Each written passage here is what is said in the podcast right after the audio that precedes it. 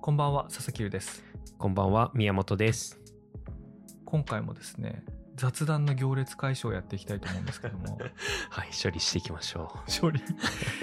あの29歳企画ですよ、はい、どうなはりいまし。たあれ29歳企画は、まだ1人目の収録を、一応もう予定はしてるんですけど、まだできてなくて、これからっていうタイミングですね。あれやっそれは新しい番組立ち上げるってことですかあ、そうですすね。新しい番組立ち上げようと思ってました。29歳期間だけのやつですね。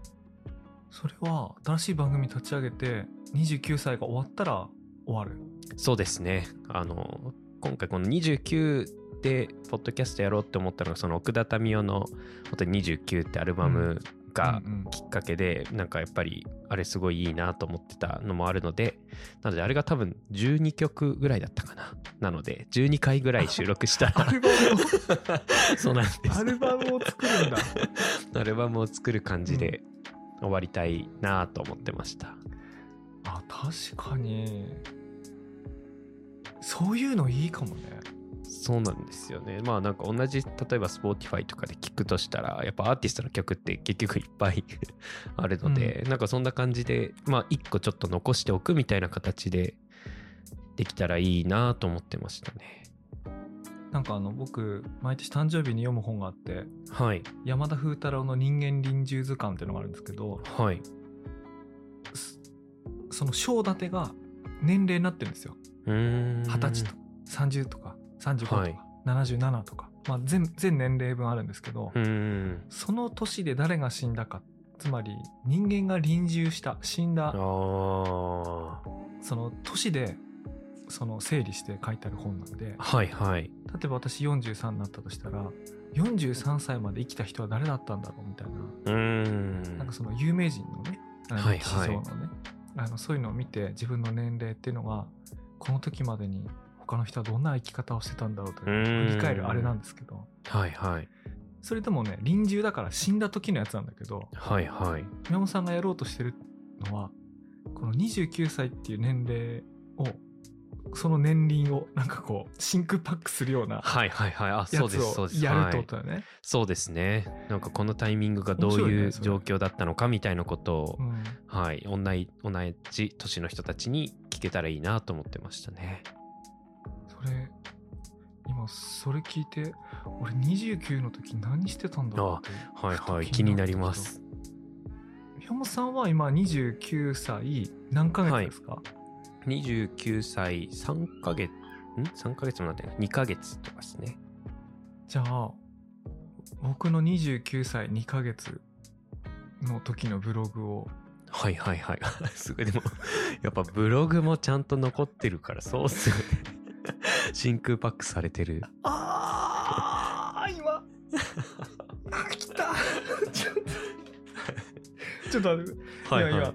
今収録中に思わぬはい。思わぬ今心の金星に触れるやつがあってなんだあのすごいね今びっくりしたわ、はいはいあの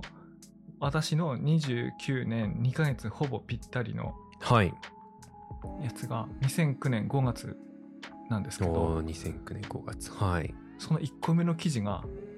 向上しながら滅びるだったおー、えー、そっか。あの覚えてます あの覚自えて己ます啓発会はいはいはい第2回で、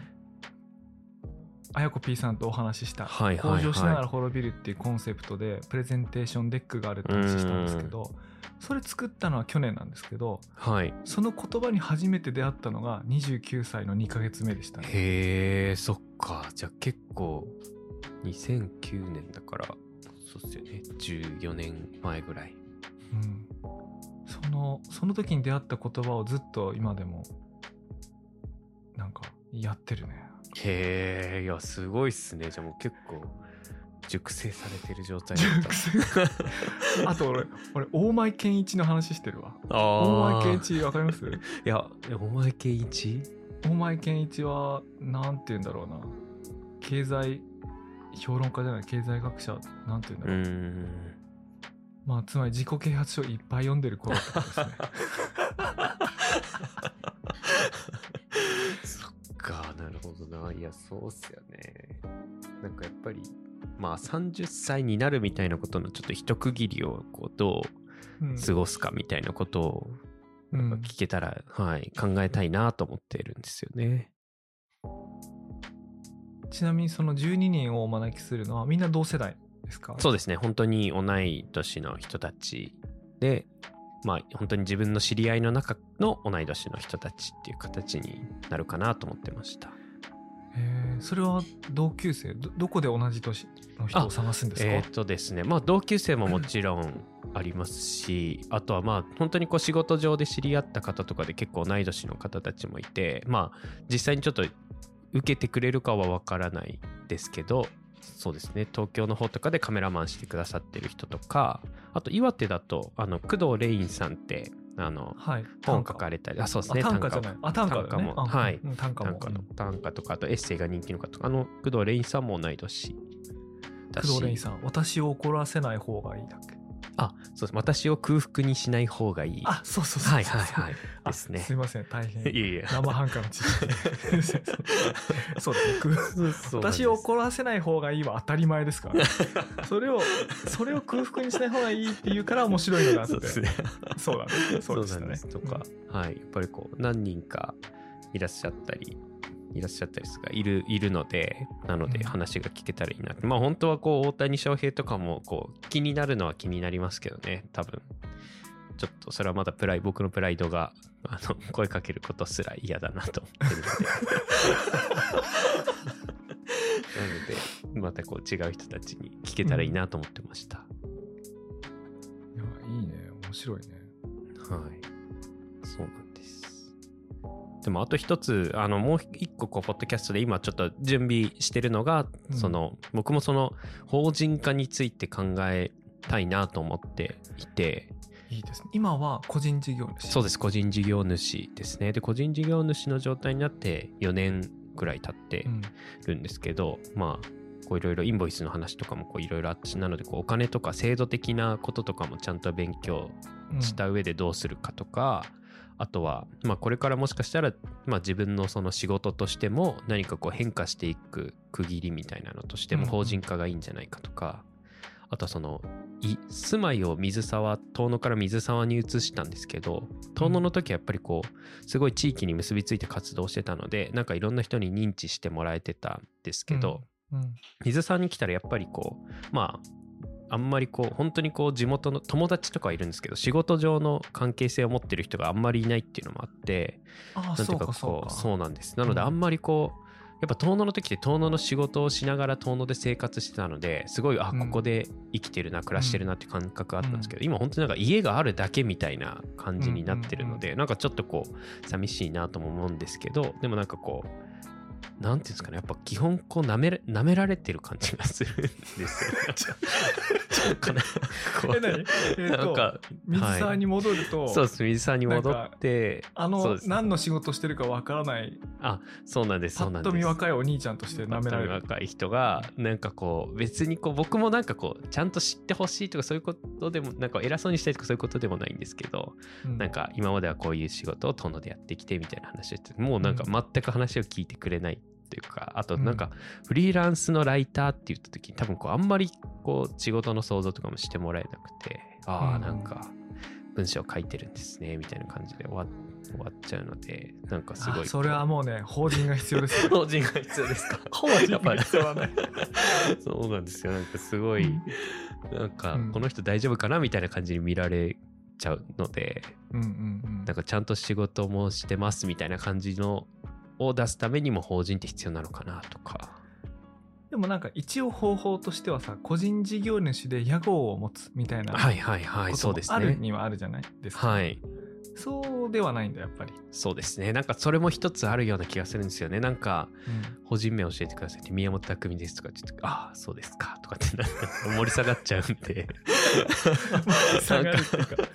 でもなんかこう個人でやってる時にちょっと僕こうあんいまいちこう屋号をつけるのが結構難しいなと思ってたので、うんはい、なんかこう仕事もジャンルがあるわけじゃなくて本当にこういろんな仕事をやってるのでうんうんなので、はい、なのでこう法人として作る時に何かこう名前をつけるみたいなことができるといい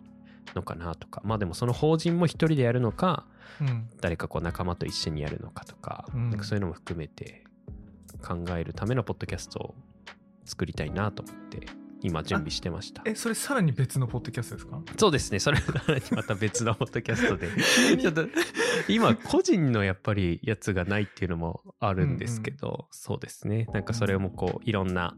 あの本当に岩手で法人をやられてる方とかに話をこう聞きに回るポッドキャストをはい今1回目は収録し終えているんですけどそれができたらいいなと思ってましたえそれこそあれかでもダメかグッドネイバーじゃダメなのかそうなんですよねなんかちょっと僕個人的なものすぎてあれもちゃんとこう自治体から受けてる仕事なのでうんそうあれじゃ出せないですよねメディアヌップでちょっと別枠で いただいていただいてやるとかなのかわかんないですけどでもメディアヌップ聞いてくださってる方たちが聞いてくれるかなとか、いやなるほどねいやでも法人いいかもね確かにいやなんでやなんで法人化するんだろうと思ったけど、はい今の話を聞いたら法人化したいなという気持ちがちょっとね理解できましたなんかうーんホームグラウンドっていうかはいはい文字通り自分の名刺になるっていうか、うーんうん、いや例えばさあの一ノ関にさ佐藤圭さんってはいはいるいじゃん、あのはい株はい式会社社的の、射的のはいあの社的の社名が社的なんだよねはいはいそうですなねいろいろお祭りを仕掛けるみたいな意味ではいはいあの K さんも株式会社社的って名刺がなくなくてだよはいフリーの編集者だったら、はいはいまあ、僕はフリーの編集者付き合い慣れてますけど、うんもし岩手ぐらいだったらはいなんだこいつみたいなそういや本当そうだと思いますなんか そういうことやでっしょぱ K さんそうっすね普段の人柄も結構こう謎めいてる感じ になんかこう出してあの雰囲気出してるのでまあ、K さんとかトランジットとかねあのそういうそうですそうです、ね、マジでエコ超エココラとか一流はい雑誌のスペクテーターとかそうはいそう編そう集をされてたあのそういうの雑誌知ってる人はもう何やってたか分かればうんもうそれで十分かもしれないけど、はいもしかしたらねいろんな人と土地で仕事するにそうはですね会社必要かもしれないね。いや本当そう思います、はいまあでも射的も結構謎な会社ですよね 確かに謎だけど株式会社っていう時点でもうそれ以上思考停止に なるそうですね、いろいろユニークなことをやってらっしゃるんだろうなって思うでしょ。んそうですね。だからやっぱりそれが必要なのかなみたいなのを考えてました。そうですよ。でも佐々木さん結構そのえっ、と前退社するタイミングでもうすぐ法人立ち上げてたじゃないですか。特にこうんうんそれはなんかこうフリーでやろうみたいなのはなく、もうすんなり法人だったんですね。うん、あれはその買収するテールズトークンズあっていうサービスはいはいを買収する上でその引き受けとなる法人がうーん。あの必要だったのではいはい。あんまりこう迷うことはなかったですそっかそっか、そうですよね。なので、はい。ちょっと考え、考えないといけないというか、まあ、それは本当にすぐ考えないとなと思ってました。なんかいいでもいやなんか楽しみですねなんか楽しみっていうのはね、その遠能出てるってとこが僕なんか面白いなと思ってはいはい。あのさ水沢といえばさアテルイでしょ、当てる、はいはいはい。最近さ、はい僕。インスタグラムであのアテルイの、はいはいはい。アテルイのなんかイベントのなんかインスタグラムアカウント見つけて、見たら宮本さんとさ宮本さんの奥さんしかフォローしてないみたいな状態のやつだったんだけど、あれ何あれ当事者ありでがすとうかござい関ます係者ですかあれ何ですかそうなんです。実は関係者っていうか、あの、企画とをしてるんですけど、まだこう明か明かしてなかったっていうか別に隠してるわけでもないんですけど一回こう自分の名前伏せて宣伝してみたらどうなるんだろうと思って今やってるんですけど11アテ月ルイクラいブでしょそうですアテルイクラブアテルイ勉強会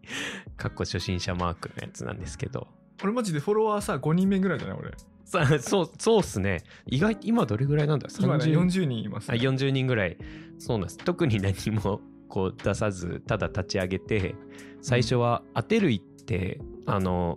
本当にこうエミ氏の、まあうんはい、この中でのこう英雄というかリーダーみたいな存在だったんですかねぐらいの知識しか僕もないんですけど結構その水沢に来るとスーパーの名前があの生協とかもコープ当てるいっていう名前のお店があったりだと そうなんかだそうなんですそうあなんとだすごいねこううん大工当てるいとか、うん 結構当てるいっ ていう当てるいっていう俺すんごい俺今面白いわあのー僕あの書いた小説僕らのネクロマンシーって小説の中にはいはいあの悪老王っていう人物が出てくるんですけど、はいあの悪悪い道の王様で悪老王、うんうんうんこれも古代蝦夷の英雄と呼ばれてた人であの、はいものによってはアテルイと同一視する資料もあったうんり、まあ、アテルイとは別の人物だよってするやつもあるんですけどはいはいまあいずれにしろそういうのに興味があってアテルイとかねアクローとか僕好きでなるべく資料を読むようにしてるんですけどもただ水沢に住んでないからあの古代のはいはい国家の英雄っていう感じで仰ぎ見る感じであれしてたのに、はい代行アテルイって言われるとすごいスケールがちっちゃ くて超面白いねそうなんですよアテルイっていうラグビーチームがあったりだとかあとそのアテルイそれ勉はいいな、はい、アテルイ勉強会のそのメインのビジュアルにしてるこうやつもアテルイを模して作られた像なんですけど、結構でかくてうんなんかその地域の人たちが作った像らしくてアテルイの顔と あとそのなんていうんですかね縄文時代にも近かったというか縄文の暮らしみたいなのもあったから、うんうんその縄文時代の混ぜてるのまあね、しょそうですねモチーフである火炎土器を火炎土器と当てるよ混ぜた像を作っててうんうんなのでなんかまあそれはどうなんだろうって言ってる人もいたんですけどまあなんかそれがこう本当に車がよく通る道路沿いにああってでそれはその像の目が赤く光るんですよ夜になる と怖いね。そうなんですねだから僕たち結構ちっちゃい時からよく道路通る道路にそれが当てるいだってことは分かんないけどなんかソフトクリームのコーンみたいなうんやつそが、う見えるよね。そうなんです、い。はい赤く目が光って なんかライトアップされてるみたいなすごいなんか怖いなここみたいなしかもちょうど信号待ちのところだったりしてうん。しかもそれそうなんです正しくはこれ当てるじゃないでしょ。その そのさ当てるじゃないまあでも創作だよね。そうですう。そうです完全な創作なんですよなのでなんかそういうのがこうあったのででやっぱりあの本当に初めての「遠野物語」を作ってうんであの時にあのその著者の富川さんも一番最後にはあの感じたるままに楽しもうっていうこううんメッセージを作っていて、まあ、うん富川さんにとっては遠野物語だったけど、まあ、そういうこう地域の文化とか土地とか、まあ、他のものとかを、まあ、それぞれの人が本当に感じたるままに楽しんでいけたらいいですねっていうのがこう最後に書いてあるんですけど、なんかもう本当にあの本の制作にを通して本の内容から一番僕が影響を受けて、うんあの富川さんが遠野でやってたことをちょっと一回僕もまずなぞって やってなるほどねみたいなというので、まあ、富川さんもこうアウトプットをすることで遠野物語をこう自分の中に入れてったっていうのがあったのでなのでまずはこう勉強会をみんなでやっていきましょうみたいなことができたらいいなと思ってはい11月にやる予定なんです。へえ。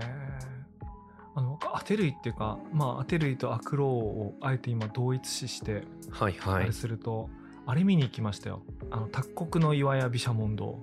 何ですかそれ。知りませんか。知らないです全然。これは平泉にある、えっとね、へえ。今ぜひね手元であ検索してみてほしいんですけども「はいはい。卓国の岩屋毘沙門堂」って言ってこの岸壁のくぼみの中にそのくぼみをまあ半ば屋根としてその赤い神社じゃないんだ社殿じゃないんだよな毘沙門堂だからどうかなそれをこう建築してあるあはいところのこう観光地っていうか史跡なんだけれどはいこれはそのゆかりのあるというかアテルイとかアクローにゆゆかりのあるとこでそのははえーと西暦でいうと801年かはいはい坂上田村麻呂があのここを拠点にしていたアクローを討伐した記念としてて建てたと。だからアクローが住んでたわけじゃなくて、まあ、アテルイが住んでたわけじゃなくてそれを討伐した記念として坂上田村田村麻呂が建てたんだけど、まあ、要はこの岩屋のくぼみを利用したところにこうアテルイとかアクローたちがこう住んでたっていういそのエミシたちの最大勢力っていうか英雄たちが住んでた場所なんだけどへこれ中入れて中入ると岩がむき出しになってるんですよ。ーはいはいその岩がご本尊になってるっていうかでその場面っていうのが「あのもののけ姫」の冒頭のシーンって「もののけ姫」見たことあります、へーはい、ありますあります。あのひいばあ様がはい。あのそのお前を呪その呪われたうんうん。あの腕それを解明しに行かなきゃいけないっつって村から追い出すじゃないですか、はい。あの話をしてる場所がこの「国のいわゆる毘沙門堂」なんですか。のモデルへーあがモデルになってるってことねへーあ、そうなんだ。だから足高はその恵美氏の一族の末裔として、うんうんうん。あのあっちの方に西の方っていうか九州地方の方に行くわけですけどはいはいはい。そのスタート地点がここです。へえ。それがアクローそっっか。ていうかアテルがいたとこ。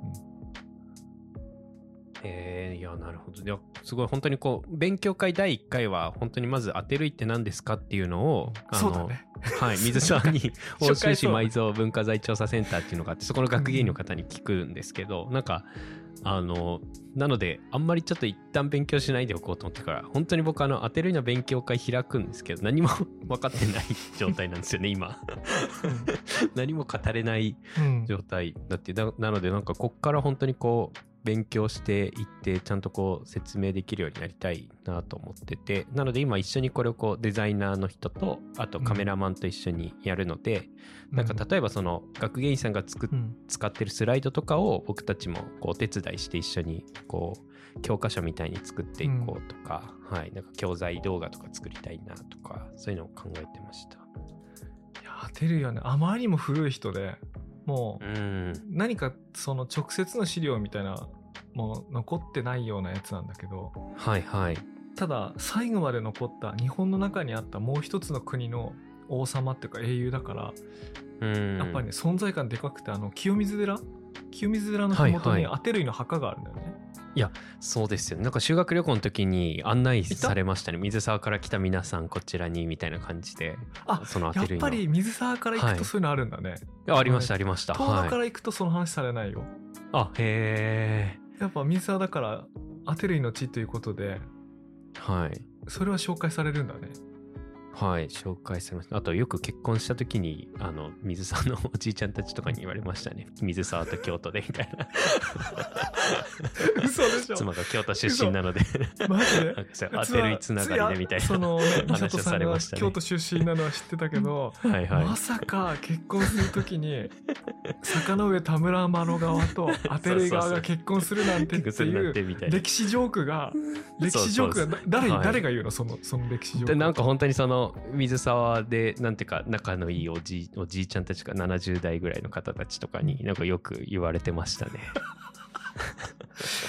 やばいねやっぱりアテルイは水沢には生きてるねそのジョークいやそうなんですすよ。つうのはさはいはいうんそうなんです。なので、なんかすごい気になって、なんか名前としてはやっぱりみんな結構ここに住んでる人たちは知ってるんですけど、何かっていうのが本当に全然分かってなくて、でもやっぱり史実として残されてるのが本当にその討伐されたっていう、なんかそれぐらいしか残ってないってなると、なんかむしろ想像の余地しかなさすぎて、ちょっとそれもどうなんだろう、でもこうなかなか難しいなと思ってるんですけど、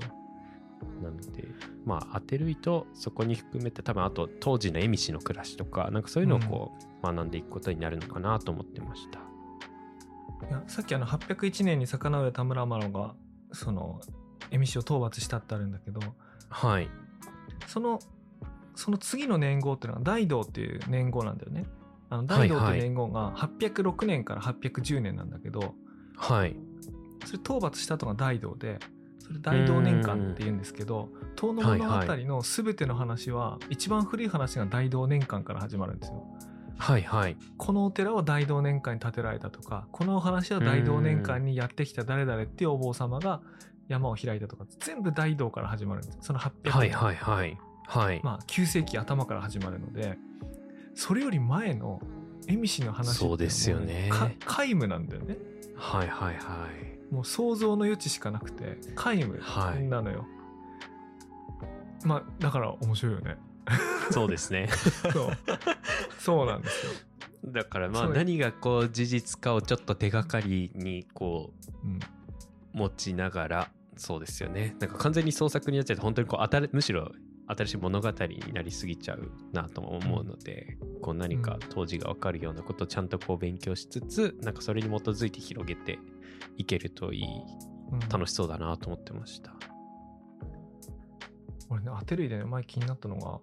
あの京都からどうやって水沢まで討伐に来るんだと思ってもうヘトヘ 確トかにそうっすヘよトね。ヘトになるぞと 思って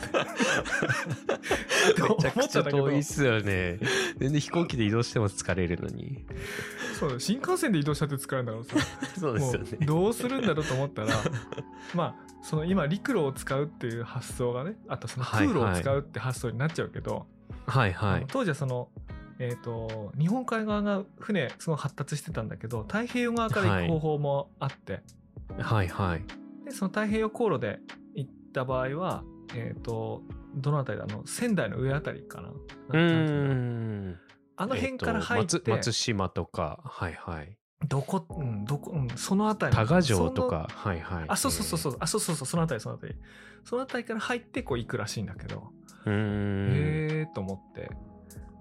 なんかそういう航路でさ京都岩手間移動することないじゃん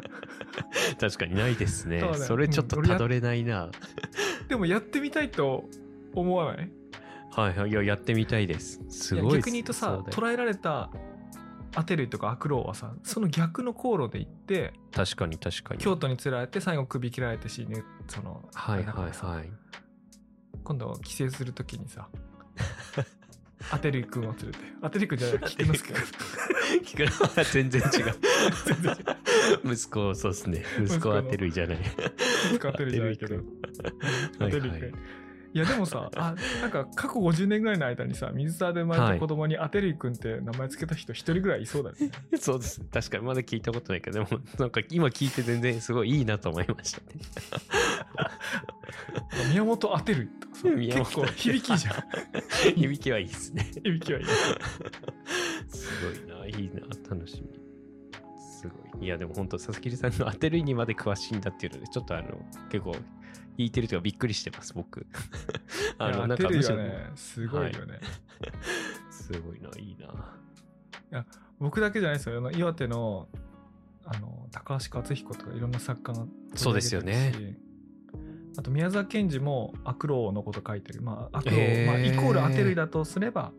はアいテルイのはことい書いはてるっい。て言っていいと思うんだけど、うん、あの詩の中にアクロー出てきますからねはいはいはいはい。確かにありましたね。楽しみ。あとはその赤坂先生赤坂はい。赤坂赤坂康彦じゃ ないやあのちょっと、え赤っ坂のりを。と、赤坂のりょう先生、そうはいはい。あ赤坂のりょう先生の東北学かなの本の序盤とかにあのこれは一族の秘密だから誰にも言ってはいけないって言われてお前はアテルイの末裔なんだぞって言い伝えられてるお家のへえ。人からそういう話を聞いたっていう話から始まる本もあったりとかしてはいはいはい。へえ。すそのごい。おじいさんから「これは誰にも言ってはいけない」「お前はアテルイ・アクローのあその時はねアクローって言ってたな、うーん。アクローの一族の東北の王の末裔だからその気持ちをはい忘はれるいなはっいてはい。言われて、へでえ。今まで誰にも言わなかったけど赤坂さんにだったら言ってもいいと思ってってはいはいは言っいた。っていうね、話が出てくるんですけへえ。すごい面白い。どすごいねそんな話がねはいはい。あのいいアテルイ思います。詳しいはっい、ていういやちかょっと僕も好きだはいメディアヌップで当てる編ちょっとできるようにあの頑張ります のででも今今のところいい佐々木さんの方がちょっと知識量があ るからまず頑張って追いつくところから11月5日のイベントですよねはい11月5日のイベントはいいんじゃないですかそうですね本当にもう何もわかんない初心者だからこそもう DJ 呼んで DJ を呼んで飲食店で あの楽しくいいねやり ます軽く飲みていいなねが らそうなん軽ですくていいねそうです。多分これを1年後ぐらいしたらなんであんなバカに バカにしてるわけじゃないですけど、なんかポップにやりすぎてんなみたいな感じになっていくかもしれないですけど。いや、貴重ですよ。あの、アテルイと DJ 合わせた人多分いませんから。 そう ですね。そうです。いいね。いや、いい29歳になりそうですね、それは。そうですね。はい。楽しみです。なんかいろいろポッドキャストも勉強会もどんどんやっていきたいですね。えその勉強会の様子は撮るんですかあ、一応本当にまあ記録用みたいな形で撮ろうと思ってたので、はいい。佐や々木、さそんれにね、見て記もらえ録るよ用うにと言わずに公開できるように。公開できるように。い や、僕もい自分がやったイベントはメディアヌそうップですでよね。もう、確かに確か1に。エピソードにしてるからね、毎回。そうですね。音声ちょっと出せ出したいな。はい。いや俺めちゃくちゃ興味あるからその学園員さんの話すごい知りたいはいはいはい。そうですよね。もしよければ、じゃあサイドビとかなのかわかんないけど、メディアヌックでとか、ちょっと、ははいい、編集してやります。じゃあ今日はそんな感じでいいお話聞けました、そうですね。ありがとうござ います。今だいぶ雑談の列が少なくなってきましたそうですね。 なくなってきた。一応ね次回のために撮っておくとはい。私クイーンズメドーカントリーハウスのはい。山の上クラブっていうとこではい。田瀬道夫さんと一緒にはい。庭作りを1泊2日でやってきたんですけどええなんかクイーンズメドーカントリーハウスのねちょっと奥底にちょっとタッチした感じがするんですけど、はいはい宮はい本。さんそこで働いてたと思うんで、はあい手。伝いを手伝いをかなそうですね。お手伝いしてました。一時期やってたと思うんで、はい。いつちょっとねいつかその話だけしたいうわー、気になる。それまたいつかやりましょういいですね。やりましょう。はい、楽しみ。はい、じゃあ本日はそんな感じですかね、そんな感じですかね。じゃあちょっと久々ですけどあの感想はい。感想いただいてもいいですかなんか感想。いや、やっぱりまとめのはい、やっぱり楽しいですね。すごい嬉しいです。なんか雑談会やってると、あと、こう、その時々の、こう、自分の身の回りとか、佐々木さんの身の回りの話もちゃんと残しておけるから、だってあの、本当に今、これ僕、この収録を終えたら、サニーが届いているっていう感動を、なんかもしかしたら一緒に喜んでくれる人が誰か聞いてる人の中にいてくれてるんじゃないかっていう、 やっぱりこう、やばいもう10時過ぎてるサニー来てる そうそうサニー来てる来てるかもしれない なんかやっぱりあうのん壊れた時の うん 話を皆さんに聞いてもらってたからこそこの届く僕の喜びを、はい、誰かと一緒に分かち合えるのそはうねやっぱり雑談会いいなと思いいいますねそうだ、はい俺痛風会もやりたいわ俺 つ確かにそれそれそうだあなの俺すげえ劇的に食生活改めて今体重ガンガン減ってんだけど、 えその痛風会の話 をー、痛風会やりましょじゃあまた また次う回また次回はいはいじゃあどうもありがとうございましたありがとうございましたはいそれではまた